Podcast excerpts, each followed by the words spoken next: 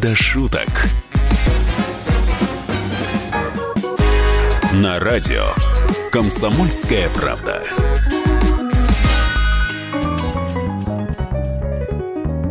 Здравствуйте, дорогие наши радиослушатели. А В радиостудии «Комсомольской правды» под номером один. Сегодня Андрей Рожков под номером два, Александра Кочнева. И мы, как всегда, обсуждаем главные события этой недели, стараемся найти что-то хорошее, что-то позитивное, но и вас немножечко рассмешить, правильно? Конечно. На этой неделе мы очень переживали за все, что творится в Грузии. Там, я напомню, Начался конфликт из-за чего? Опять из-за стула. Только мы, значит, обсудили судьбу стула Кокорина и Мамаева, выяснили, что отправят его под пресс, как вещдок. Все-таки отправят. Да. Бедный, бедный стул. Да. И тут новый стул раздора. Наш депутат Владимир Гаврилов приезжает в Тбилиси на ассамблею, на встречу, значит, парламентов разных стран. Садится в- на стул, который для него приготовили в грузинском парламенте. И тут оказывается, что Оказывается, это... что это кресло, а не стул. А Гаврилов-то говорит, да я бы и на табуретку сел, честное слово. Мне же куда показали, я туда и присел. Да он бы даже на скамеечке э, посидел спокойно, если бы указали на скамейку. Конечно. Но оппозиционеров грузинских это очень сильно разозлило. Стали они выступать, кричать, что Россия оккупант, враг. Эти слова повторила президент Грузии Саламе Зарубишвили. Э, И, конечно, это вызвало у нас в России ответную реакцию. У нас просто не любят повторюшек. У нас их называют, знаете как? Ну ладно, не буду говорить. Да, но и слова-то неприятные. Ну что это, Россия, враг, оккупант. Мы к ним со всей душой э, ездим к ним в гости, чтобы попробовать их вино, попробовать их хинкали. С удовольствием и здесь покупаем их продукты. Ну, после вина, конечно, и водички минеральненькой надо, да, выпить с утреца. Ну, это мы сейчас, конечно, иронизируем таким образом. Конечно, история э, не очень приятная, прямо так ска- скажем. Со всех сторон рассмотрел я ее, ну, ну не, не очень все это, не очень все это красиво выглядит, к сожалению. Как-то вот получается, у нас достаточно часто начинаются конфликты э, с нашими братьями, как мы всегда их называли, и в советские времена. Всегда нам казалось, что мы одна большая страна, и вот теперь... Причем мы же никогда не говорили младшие, старшие братья, мы говорили братья. Вот, это сейчас в Союзной Республике почему-то говорят о том, что мы были старшими братьями, а мы младшими, нелюбимыми. А я считаю, что младшие братья, они всегда наиболее любимые в семье. И Грузия, конечно, была э, и сейчас остается любимым нашим братом. По-моему, это так. КВН «Грузинский ресторан японской кухни». Ауф, Лубин, Марари. Здравствуйте. Мой золотой ты посетитель! Да. Мы рады приветствовать вас в грузинском ресторане японской кухни Япона мамой клянусь!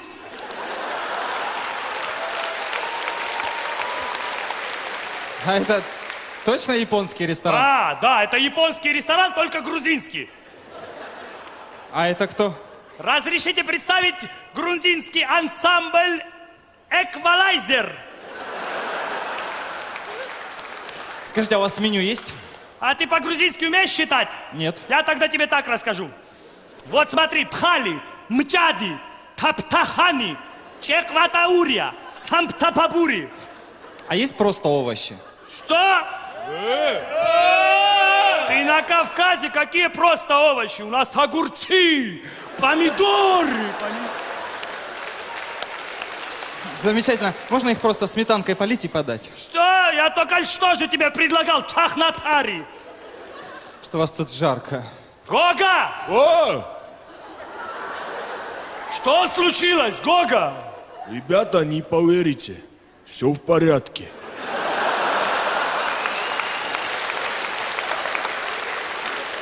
Гога, морозилку открой, жарко очень в помещении. Возьми хачапаев по-аджарски. Что это такое? Хачапури. А почему Хачапаев? Повар одной рукой готовил. Это дурацкий у вас ресторан обслуживания. Дурацкий.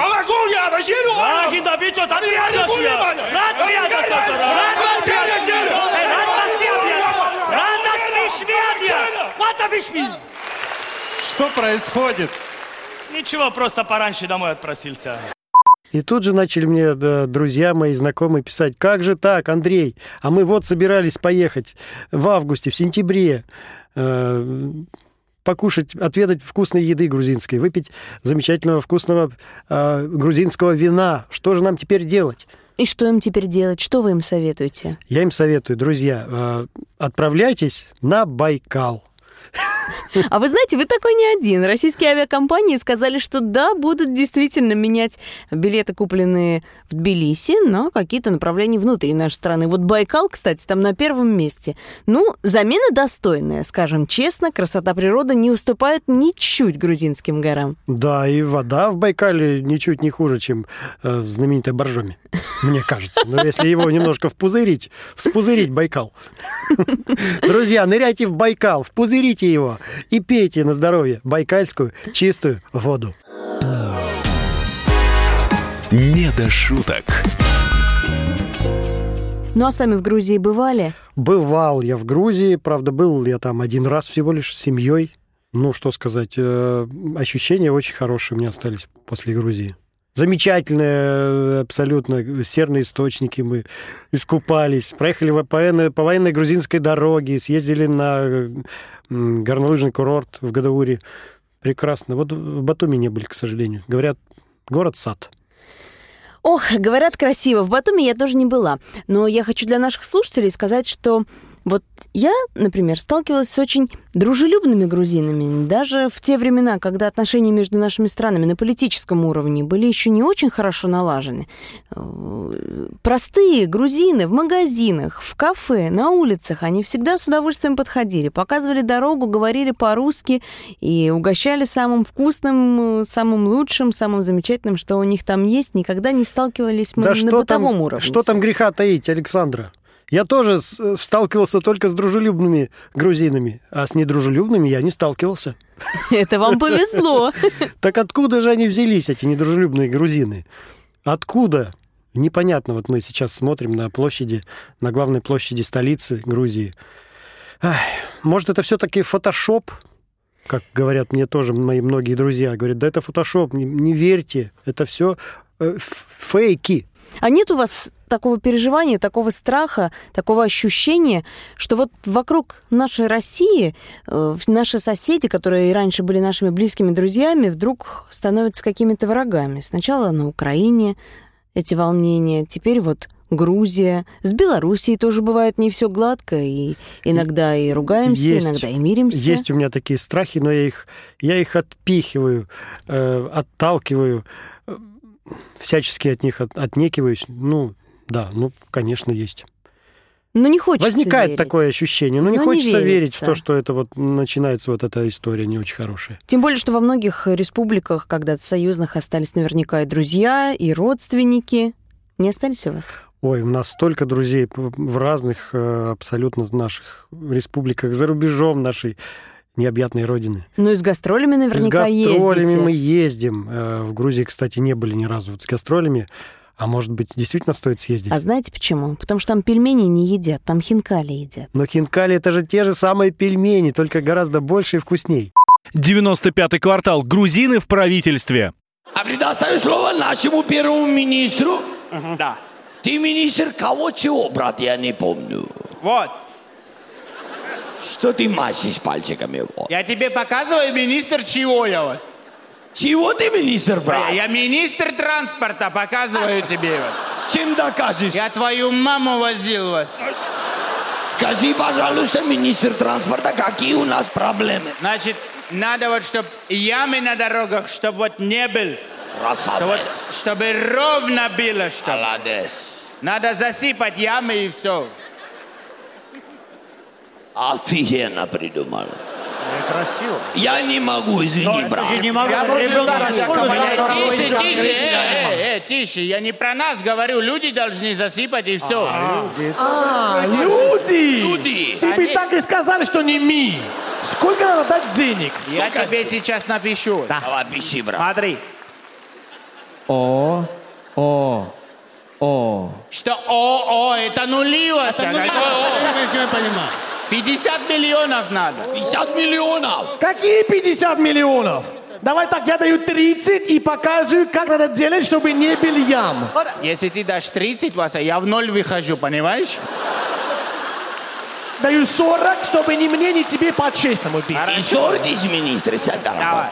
Ты министр транспорта. Я министр. Реши проблему, дорогой. Сегодня прилетел этот президент Америки, этот Барак Обама прилетел. Да, ну и что? Нужно его встретить. Где ехать, брат, надо? А Где ехать? Борисполь прилетел. Борисполь? Да. Э, Борисполь мне не по пути, Вася. э. Это если бы он был в районе Демеевской там или Либецкой, я бы крутанулся, забрал его и все. А так мне не по пути, это за город Это президент Америки. И что, при... ладно, не надо кричать на меня. Все, я сейчас брату позвоню, пусть он его заберет, набери Обаму, пусть выходит по звоночку.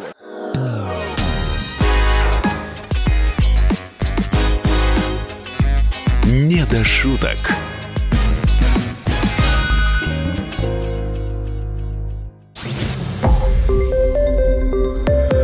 Радио «Комсомольская правда».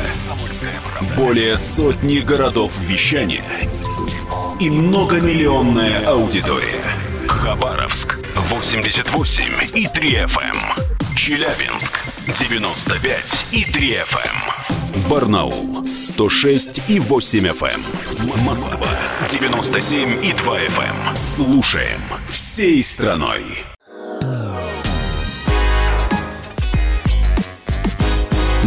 Шуток. На радио «Комсомольская правда». Дорогие друзья, с вами вновь Александра Кочнева и Андрей Рожков. И мы вновь рассказываем обо всем, что нас на этой неделе зацепило, заинтересовало, заинтриговало, может быть, или обрадовало. Например, обрадовало нас появление черного списка недобросовестных чиновников. Ну, мы же радуемся. Мы все очень радуемся, когда Как? чиновников э, вот, э, выводят э, на свет, на Да, Божий. на чистую воду. Нечестных, непорядочных. Да. Вот мы порадовались, что борьба с коррупцией вышла на новый уровень, и теперь уже тысяча человек оказались в этом черном списке. Вот интересно, какой процент это, это составляет от общего количества чиновников? Ну, поскольку чиновников у нас в стране очень много, и хочется верить, что большая часть из них все-таки хорошие Все-таки люди. находится в белом списке. Пока еще. Ну, мы надеемся, по крайней мере, на это. Ну, 1243 человека. Много. Но я вам объясню, кто туда попадает. Туда попадают, например, руководители разных муниципальных э, организаций, из разных городов, э, из разных отдаленных каких-то районов нашей страны. Например, туда попал м, заведующий детским садом. Из какого города? Области, деревни, села? Из Якутии. Из Якутии. Да, место далекое, проблема там какая-то очень сложная. Иногда, говорят, попадают в этот э, список люди, неправильно заполнившие налоговую декларацию. Они же обязаны отчитываться постоянно о своих доходах, расходах. Некоторые просто не умеют правильно заполнять документы. И э, в итоге там теряются какие-то строчки. Оказывается, что человек без вины виноват. Ну, каким образом попадают туда чиновники, интересно? А и Кто составляет эти списки? Кто ответственен? Кто берет на карандаш наших чиновников? Я вам сейчас расскажу. Э, В этот, этот список пополняют работодатели, ну, то есть руководители э, каких-то подразделений, э, муниципальных учреждений. А, ну тогда понятно. Понятно, что это за список. Это не настоящий список.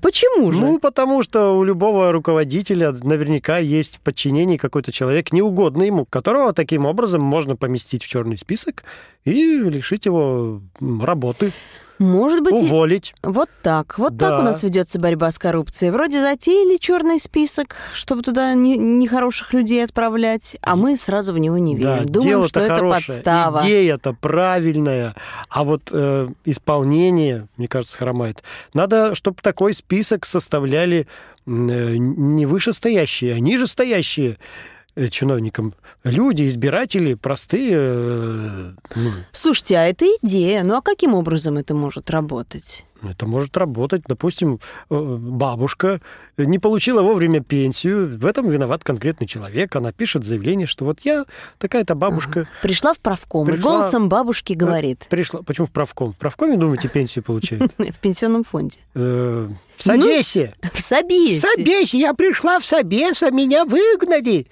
Вот. И э, конкретный человек, она указывает имя, фамилию.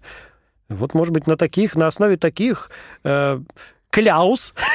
Ну, так это сказать. тоже не застрахует нас от какого-то неправильного попадания в этот список. Мне Может кажется, быть, это- это какие-то личные счеты сводит человек, а? И нас Может жаловался. быть, может быть, да. Наверное, надо, чтобы таких жалоб набралось ну, штук. Хотя бы, да, хотя бы несколько. Да, пять, десять. 15.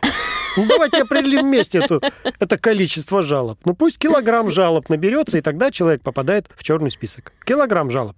Так, и что должно быть с тем человеком из черного списка? И он должен вот эти жалобы, которые набрались, э, по этим жалобам отработать. Понимаете? Сделать добрые дела. Вот сколько на тебя написали жалоб, столько ты добрых дел должен сделать как Какой у вас чиновник. нестандартный подход? Мне Слушайте. кажется, я вообще великолепную схему придумал.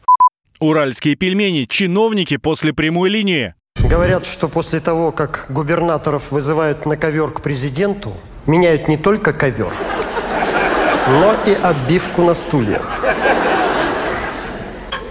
Поменяли, да? Новая. Новые, да? Это пульс у меня или что, я не понимаю, что-то мне сердце.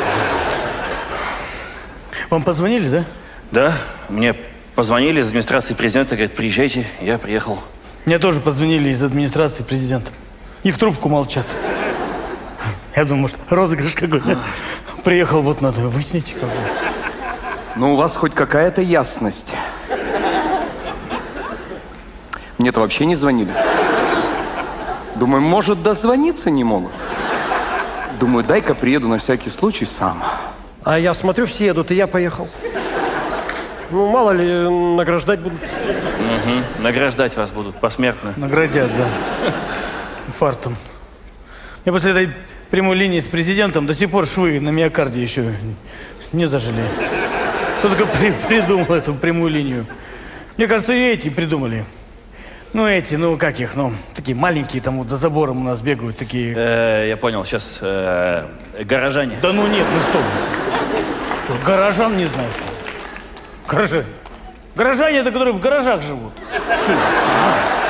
Эти, как их, такие, ну маленькие такие, ну, мы у них еще слуги. Народ? Да, вот, народ, народ, народ. Да ну вы что, народ не мог такое придумать. Народ, вон максимум, что может придумать, это в этих вон в пятиэтажках жить. Живут там, я с вертолета смотрю, они там целыми стаями живут в этих пятиэтажках. Да что вы говорите-то такое? У меня теща в пятиэтажке живет. Не, ну у вашей тещи-то своя отдельная пятиэтажка. А эти прям все в одной просто. Они там живут, роятся, рождаются, умирают. У них там замкнутая экосистема Да целая. Я вам говорю, они там просто в ней как ты. А как они там спят-то вообще? Как, где? А мне кажется, они не спят. У меня металлургический комбинат, я иногда по работе заезжаю, даже вот бывает ночью, ну, за деньгами.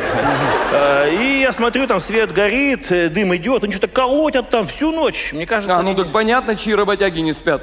Сейчас-то понятно, кто дозвонился на прямую линию? Понятно сейчас, кого первого-то уволят.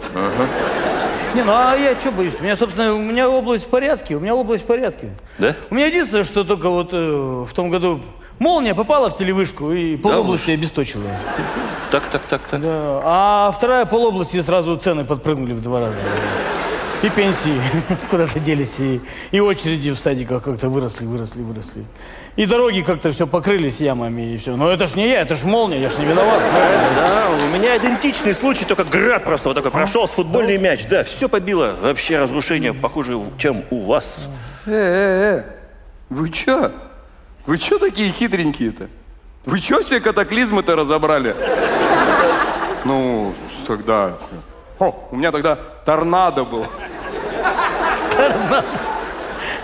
Вы губернатор какой области? Да калифорнийской, что ли? Нет. Курганской. А, да? Да. А у вас действительно был торнадо, да? Почему? Я просто недавно проезжал по Курганской области. Реально, как за торнадо едешь. Там, просто там выжжено все вообще. Точно, торнадо. Ну, если их поставить перед фактом, если не исправишься, то лишишься хлебного места, то, наверное, многие выберут э, путь исправления. А для молодого поколения чиновников? А что, и такие есть у нас? Ну вы что, думаете, они как голуби, сразу взрослые, что ли? Нет, конечно, наверняка же бывают и, и юные, начинающие, молодые, Мне перспективные. Мне очень понравилось сравнение, как голуби. Чиновники, как голуби, летают себе высоко в небе и какают нам на голову. Чиновники голуби.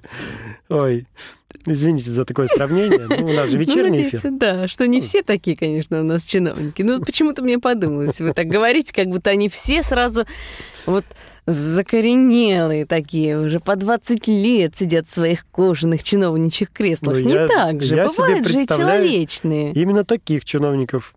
Уже за- заматерел их, они уже вросли в кресло. Их уже не вырвать оттуда с корнем. И молодых не бывает, никогда вам не встречалось. Ну, да, ну, Добрых, молодые... с горящими глазами. Мне кажется, сейчас зреет у нас молодое племя чиновников вот другой формации. Сейчас же э, поколение миллениум, миллениалов, да, как называется? Да. Да, которым э, э, не важны деньги, им важны эмоции. Вот. Вот. Вот такие, может быть, и поднимут страну. Вы знаете, прочитала тут э, любопытную фразу, которая, мне кажется, очень подходит к нашему с вами разговору. В политику приходят с большим будущим, а уходят с темным прошлым. Вот это замечательно. Но хочется верить, что у миллениалов, которые сейчас приходят в политику, прошлое не потемнеет. Давайте придумаем для них слоган. Молодые чиновники, приходите а, во власть, имея большое будущее, и уходите из власти, имея Богатое прошлое. а, богатое, да, Нет, богатое Нет, не прошлое они богатое. мог- могут неправильно истолковать. чистую совесть. Ну, есть же такой слоган. На свободу с чистой совестью. Надо на всех чиновничных кабинетах повесить этот лозунг. На пенсию с чистой совестью. КВН. Чиновники вышли на митинг. Самые успешные люди в России – это чиновники. Но недавно их начали ущемлять в правах. И они вышли на митинг из своих лимузинов. Итак, праведный чиновничий гнев. Жизнь чиновника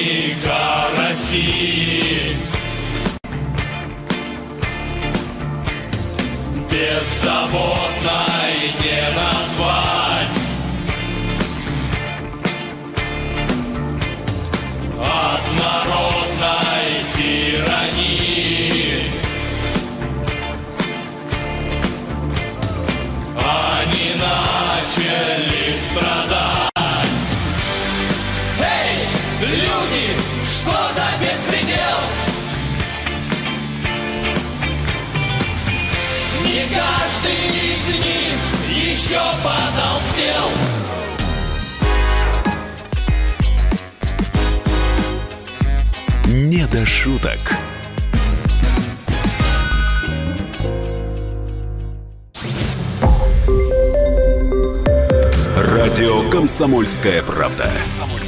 Более сотни городов вещания и многомиллионная аудитория. Калининград 107 и 2 FM. Кемерово 89 и 8 FM. Красноярск 107 и 1 FM. Москва 97 и 2 FM. Слушаем всей страной.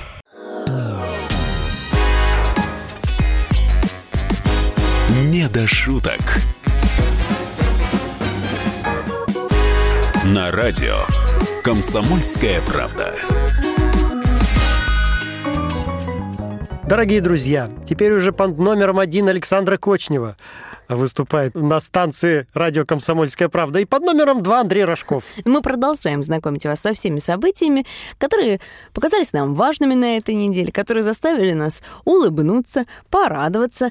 Мы, например, очень радуемся за российских школьников, которые наконец-то, наконец-то сдали все экзамены, отгуляли выпускные и теперь радостно бегут подавать документы в разные российские вузы. А больше всего мы радуемся за Путина. Серьезно? Вы не подумайте, я сейчас не про Владимира Владимировича. А про кого вы сейчас говорите? У нас Я- есть еще какой-то Путин? Есть, вы знаете, оказалось, что есть, и он тоже большой молодец. Вот, например, Александр Путин. Это школьник из Томской области, который получил 300 баллов по результатам ЕГЭ. отличник. 300 баллов? Да, то есть по 100 баллов за каждый из трех экзаменов, который он сдавал. А сдавал он русский язык, математику и физику. Это же мои любимые предметы. Но я, в отличие от Алексея, Александра. Александра э, Путина, никогда, никогда в жизни не смог бы сдать на, на 100 баллов все эти три предмета. А самое примечательное, что готовился он ко всем экзаменам сам, без репетиторов. Прямо так же, как наш Владимир Владимирович. Он ведь тоже без репетиторов готовится всегда. Ну, понятно. К экзаменам к нашим-то еще и не был, наверное, репетиторов. Сам Александр жалуется, что школьники его э, ну, одноклассники, однокашники всегда подразнивали, подкалывали. Ну, понятно, у тебя фора, конечно, пятерки тебе ставят все учителя с такой-то фамилией. Как вы думаете, совпадение это? Я бы на месте учителей тоже, знаете, э, э, на всякий случай поставил бы этому ученику, ну, хотя бы там, ну не, ну, не 100, ну, 99 я бы точно поставил на всякий случай. Ну нет, эксперты же, которые проверяют ЕГЭ, они и не видят фамилию участника. Они видят только клеточки с ответами. Там вообще компьютерная система зачастую проверяет часть заданий. А, ну тогда это просто совпадение. Однажды в России. ЕГЭ. Добрый день, мы находимся в одной из школ нашего города, где буквально через несколько минут начнется единый государственный экзамен. По всем правилам а, для обеспечения законности на каждом экзамене должен присутствовать сотрудник полиции. И один из сотрудников уже должен быть здесь, в этом кабинете. Сейчас, если мы- Ну-ка, отошел от бланков ЕГЭ! Их можно вскрыть только в 15.00. До 15.00 я буду стрелять. Не надо стрелять, э, это же просто ЕГЭ. Что? Просто ЕГЭ? Это не просто ЕГЭ, это ЕГЭ! От него зависит судьба и будущее нашей молодежи. Так что отошел, а то вышибу мозги. Скажите, пожалуйста, а вы готовы к единому государственному экзамену? А, да, мы готовы. Я даже сам вчера взял и написал экзамен на 65 баллов. 65 баллов. Это очень неплохо для человека, который очень давно был в школе. Да, но очень плохо для человека, у которого были все ответы. Но несмотря на все э, меры предосторожности, все равно каждый год дети как-то умудряются списывать. Да, именно поэтому мы отнимаем у них телефоны, планшеты, электронные часы, наушники, все. Это правильно. Конечно, правильно. Если списываешь, плати. Не до шуток. В Нью-Йорке запланировали новую пьесу. Причем в качестве повода для нее выбрали масштабное политическое событие. Мы с вами долгое время наблюдали за докладами, за мучениями генерального прокурора Мюллера. Он как уж на сковородке крутился, пытаясь доказать связь Трампа с Россией, пытаясь э, добиться правды от каких-то русских хакеров несуществующих, которые якобы э, поменяли результаты выборов, и все голоса, голоса перетянули в пользу Трампа. Но никак. Ничего После- толком не нашли и решили поставить пьесу. Да, причем участвовать в ней будут даже голливудские звезды. Даже голливудские звезды. А может быть, есть какое-то политическое событие, которое вы бы и сами хотели обыграть? Вот, например, вместе с уральскими пельменями какую-то сценку поставить, разоблачающую американцев. С юмористической точки зрения очень, конечно, интересный персонаж Трамп. Но он такой вот смешной сам по себе. И колоритный. И колоритный. Вы знаете, что очень хочется, вот мне лично, очень хочется сделать пародию на Трампа. Ну, вы даже немножечко похожи. Да, Вот я вылитый Трамп. Чубчик Да. такой сейчас. Что-то есть. В детстве меня дразнили рыжий, рыжий конопатый. Это я сейчас как-то вот э, выцвел. А в детстве я был вылитый Трамп. Его, Такой- наверное, тоже так дразнили. И ума у меня было не больше, чем у него в детстве. Comedy Club. Трамп осваивается в Белом доме. Соединенные Штаты Америки, Вашингтон, Белый дом. Дональд Трамп уже второй месяц изнурительно работал на посту президента Соединенных Штатов Америки. Какая тут кнопка? Я, я еще ничего не знаю, что нажимать. Ну, допустим, вот это. Господин президент, вы только что запустили баллистическую ракету в направлении Алжира. Что? Да шучу, шучу, это я, Джессика, ваша секретарша. Джессика, хватит меня так подкалывать. Вы же знаете, что я еще не совсем здесь разобрался. Я всегда к вашим услугам. Да Что у меня там по расписанию? Мистер Трамп, к вам Пан Ги Мун. Что? Э, Я говорю, к вам Пан Ги Мун. Джессика, вас не слышно, вы квакаете. Я говорю, к вам Пан Ги Мун. хорошо, мне, значит, а, один к вам пан Гимун и ролл с угрем. Так, а, Я вас не совсем понимаю, мистер Трамп. Я говорю, к вам Пан Ги Мун. ролл с угрем, кто у меня в приемной? Я же говорю, бывший генеральный секретарь. Он Пан Ги Мун. Пан, это поляк? Я не знаю. Ладно, главное, чтобы не мексиканец. Все, пусть ждет. Мистер Трамп, к вам Си Цзиньпинь. Но это хотя бы роллы. Не до шуток. Но юмор это всегда ведь что-то злободневное, что-то такое, что людей тревожит, цепляет. И он всегда строится на каких-то наших переживаниях. Ну а как, в политике без этого не бывает. Ну, к сожалению, да, э, к сожалению, политики нам подкидывают. Подкидывают постоянно предмет для шуток. А уж депутаты-то, это же вообще кладезь. Ну, так Кладезь. это ж хорошо. А с их э, э, фразами, которые они кидают нам постоянно, ну это же просто... Это просто придумать ничего не надо. Просто берешь речь какого-то депутата, и ну там, там она состоит пр- практически из шуток. Если не хватает денежных средств, да, ну надо вспомнить о том, как мы же все россияне, русские люди, мы прошли и голод, и холод, и все, что такое не прошли. Надо просто задуматься о собственном здоровье, ну, стать поменьше питаться, например.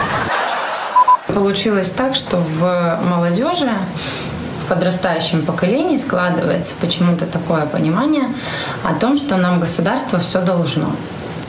Нет, вам государство вообще в принципе ничего не должно, а вам должны ваши родители. Ну, потому что они вас родили. Государство их не просило вас рожать. А когда люди нормально работали и получали нормальную зарплату, их пенсии сегодня, их, которые созданы в тех годов, получают те тунеядцы и это алкаши. И поэтому у них 8 тысяч рублей. Не до шуток. Химики из Уральского федерального университета, земляки ваши, Андрей, разработали новую формулу пива, от которого не бывает похмелья. Какие молодцы! А я ведь не понаслышке знаю этих ребят. Да? Ну, конечно. Вы знакомы с этими химиками? А, ну, химико-технологический факультет э, Уральского политехнического института, сейчас э, он переименован в Уральский федеральный университет. То Я провел там большую часть своей студенческой жизни в общежитии Так, химико-технологического Гуляли, факультета. значит, в студенчестве, в этом общежитии. Я вам мало скажу. Выпивали, не скрывайте. В этом общежитии изобретали такие составы, от которых мы вам не расскажем здесь. Химики всегда славились э, изобретательностью своей. Какие молодцы. Ну, голова-то, наверное, на утро все-таки болеет. Голова обычно болела очень сильно. Но, видимо, э, пришло время изобрести что-то полезное, что-то безболезненное. Если я вам скажу состав этого пива, вы его в жизни никогда не попробуете. А скажите мне, пожалуйста, состав. Экстракты корней кудзу и водорослей хлорелла. Ну, это то, что произрастает у нас на Урале, кудзу и хлорелла. Это же выговорить-то не могу. Боюсь представить, где оно у вас растет. Судя по произношению, это что-то японское. Ну, наверное. Где-то раздобыли уральские химики какие-то жуткие водоросли, но они снижают токсичное воздействие алкоголя. В общем, действуют как э, активированный уголь, по сути. Все какие-то токсины вредные в себя вбирают, и остается только одно удовольствие. Ну вот интересно, эффект-то хотя бы такой же, как от настоящего пива? Ну, я не пробовал. Я, знаете, я вот сейчас в возделении, я э, после такой информации отправлюсь прямо сейчас. Ну, конечно, пятница, минуту вечер. Отправлюсь э, в общежитие химико-технологического факультета Уральского э, федерального университета и по, по- стукну э, с, тулаком, кулаком по столу. и Ой, вот уже, видите, стукнул. И скажу, а ну, где тут эти химики, которые изобрели пиво без похмелья? А ну-ка, идите сюда. Покажите. наливайте. Наливайте. Как в, поры студенческой юности, конечно, надо попробовать этот продукт. Слушайте, я вообще, я, вообще очень э, рад и счастлив, что вокруг стало меньше людей, которые страдают похмелья. Но это совсем не связано с тем, что кто-то изобрел пиво без похмелья. Это связано с тем, что люди просто стали меньше пить и больше заниматься спортом, здоровым образом жизни. И это замечательно. И вот это самое правильное. Ну а через неделю мы с вами встретимся снова в этой студии. Андрей Рожков нам обязательно расскажет, было ли у него похмелье после нового волшебного пива. А Александра Кочнева найдет нам новые интересные новости, которые вместе мы с ней и обсудим. До встречи через неделю. До свидания, друзья.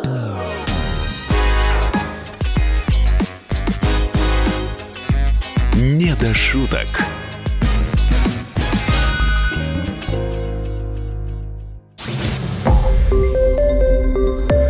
Радио «Комсомольская правда». Более сотни городов вещания и многомиллионная аудитория. Барнаул 106 и 8 FM. Новосибирск 98 и 3 FM. Абакан 105 и 3 FM. Москва 97 и 2 FM. Слушаем всей страной.